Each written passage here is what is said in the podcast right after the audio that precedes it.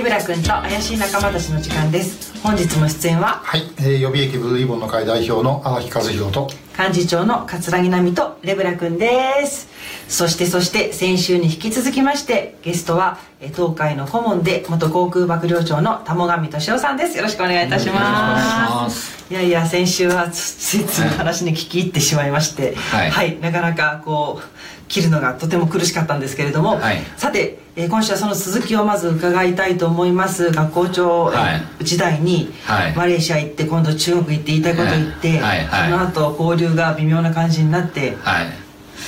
まあ元には今はもう戻ってますけどね。はい。はい。はい。そうやって戦う姿勢をリーダーとして示しておられたんですよね、うん。私はリーダーが戦わなければついてくる人たちは戦えないと、いつも思ってましたから、とにかくリーダーが先頭に立って戦う指揮官が先頭に立って戦うということを常に意識してましたね、靖国参拝がありますよね。それをぜひ伺いたかったです、自衛隊でもね、あのスリースターの将軍になるとね、要は国際的には中将ですよね、はい。靖国神社の春季例大祭秋季例大祭の招待状が来るんですよね、でこれにあのーまあ出幕僚長なんかも出席するんですけども本人は出ないんですよ。みんな代理。代理であの統合幕僚長の代理は総務課長一茶陸幕長海幕長の代理も総務課長一茶あー横並でびで。それ私だけ4人目で空幕長本人。冗談みたいですね、で私の時はねうちのスタッフも、はいあ幕僚長今度統合幕僚長が航空自衛隊の番だから、えそれ問題が起きることやらないでくださいって、えー言うんだスタッフもね、えー心配するなと、あの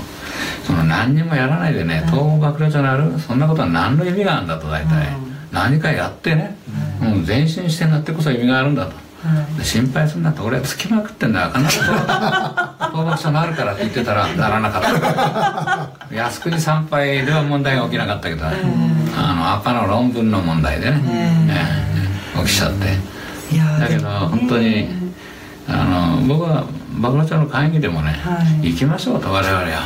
我々が態度を鮮明することは大事なんじゃないですかと言ったんですがみんなやっぱり問題が起きることを恐れてねやっぱり代理は出すんですよ、うん。ほんで自衛隊の幕僚長の席ってあの最前席の中央に準備してくれるんだ靖国は。ど。そこに代理代理代理それで僕だけ空爆者本人 だから当時靖国神社の南部宮司と、今宮司になってる山口さんが権宮司だったんだけど、制服の将軍でね、靖国に参拝してくるの玉上さんだけですということでねあのすっかり仲良くなってよく私の部屋であの酒盛りなんかしてました。ああそうでしたか、はいはい。でもね、何より英霊がね、はい。それを望んでたと思うんですよね。そうですよね。はい。いやいや一矢報いていただいたけど他の人たちは何やってんだって話ですよね。だからあの私がねやっぱりあのその後またねあの捕まったりしてね、もうちょっとこんな人生も送ってるけどやっぱりね最終的にはね、やっぱり玉川さん頑張って大成功の人生を送ったねという形でね、人生を終えることがやっぱ私に課せられた責任かなというふうに思ってるんですよね、じゃないとまあ後についてくれる人が出てこないし、みんながねそのなんか上の日本の政治が間違ったこと言ってもねまあそう間違ったことでもね全く意見も言わないでただいいダクダクとそれに従うということではねよくなりませんよね。まああの拉致拉致のことなんかではあのお役所とか見てても、うん。まあ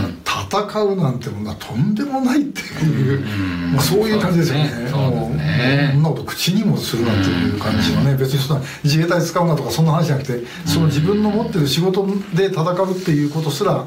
まあしないできるだけ仕事はしないで済ましたい、そうねえー問題は起こしたくない、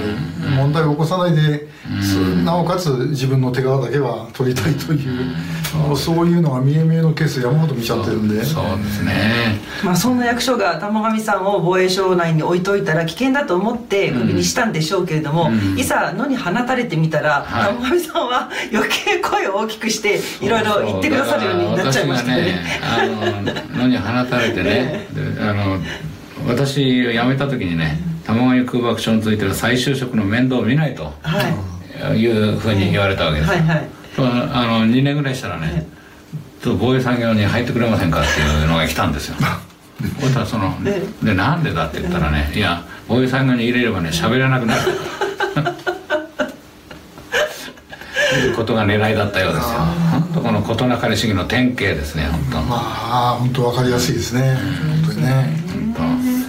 だからあの自衛隊でねあの石破防衛大臣がね、はい、あの海上自衛隊の幹部学校の卒業式なんかでね、自衛官はもっとあの政治に対して意見を述べるべきだということをね、あの訓示をしたんですよね、はい、私は空爆の中でもこの大臣もこう言ってんだと、はい、みんな勉強して外でね、うん、そのなんか論文募集とかあったらどんどん応募しなさいと、うんうん、それあの書くということは勉強になるから。そうですよね、ね、磨かれますよね、うん、やってたんですよ、で僕があのクビになったらね、石破大臣だけは僕を守るんじゃないかと。思ったらね次の日の朝テレビ見たら玉上空爆署は文民統制について全く理解してない。おいおい。だから僕はねその後月刊のあの正論の川瀬さんって今、産経新聞の沖縄支局長やってるけど、彼に頼んでね、ちょっとあの石破大臣と僕のねあの対談、シビリアンコントロールについてのね、討論をちょっと計画してくれないか4か月呼び出した。石破さん。を、はい、でもついに来なかったですね。へえそうだったんですね、浜田防衛大臣は何か言ったんですか？浜田防衛大臣はね辞めて国会に僕呼ばれた時に、はい、もう僕に目を見ないから。僕は浜田防衛大臣に座ってて僕はずっと見てた、うん、こっち見ない、あれは、うん、僕の方、うん、だから目を合わさない。浜田防衛大臣もでもね、それから何年かしてね、あのちょっと仲直りしたいって申し入れをしてきましたね、あそうなんですか。してきました、で会って一応いやいやだから僕ちょっと生意気なこと言ったんだからその時ね、ちょっと生意気かなと思ったけど、いや大臣が僕の前に来てね土下座して謝れば終わりですよって言ってくれって そしたら来なかった。なるほど。まあそうでしょうね、ねそうでしたか、いやいやタモさんの部下だった人ともね何人もお話ししたことがありますけれども、やっぱりすごくやりやすかったって皆さんおっしゃってましたね、あの自由にやれと。何、か起きたら自分が責任取るからって言ってくれてたんでって、うん、リーダーっていうのはそれぐらいのやっぱこうドカンと構えてそうですね。部下たちを羽ばたかせるっていうのが本来は大切なんでしょうけどね、何か起きた時にね、この人は自分を守ってくれるという上に対する信頼があればね、相当頑張れるんですよね、でも何かあったらこの人はね僕たちを捨てて真っ先に逃げ出すだろうと思ってたらね、とてもじゃないけどね、仕事できませんよ、本当に。まあ、私もあの玉上空爆賞当時、はい、あの硫黄島に行かせていただいて、あの泊まって、えー、霊とともに、えー、という本当貴重な経験させてい。ただきましたしね、まあまあ、本当でもあの防衛省っていうのは戦う役所ではないから、うん、そこがやっぱりかなり大きな問題ですよね、そうですね、本来戦うことを仕事にしてるはずの役所なのにかかわらず。ねそうですよね、だからこのシビリアンコントロールっていうのがねあの日本ではちょっと行き過ぎてんですよね。ですね。アメリカに行ってねシビリアンコントロールとか言ったってね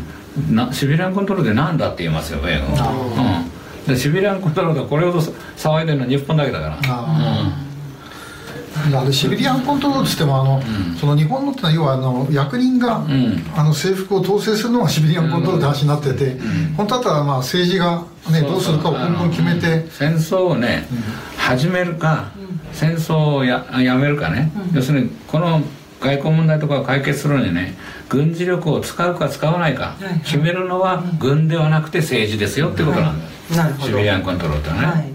あとやると決めたらね政治がいろいろ細かいことを軍に指示したらね、うん、素人なんだから政治は。戦い方なんか分かんないんだから、うん、そうやったらね弱くなっちゃうんですよ軍は。そうですね。だからアメリカではベトナム戦争であのマクナマラという国防長官がね、は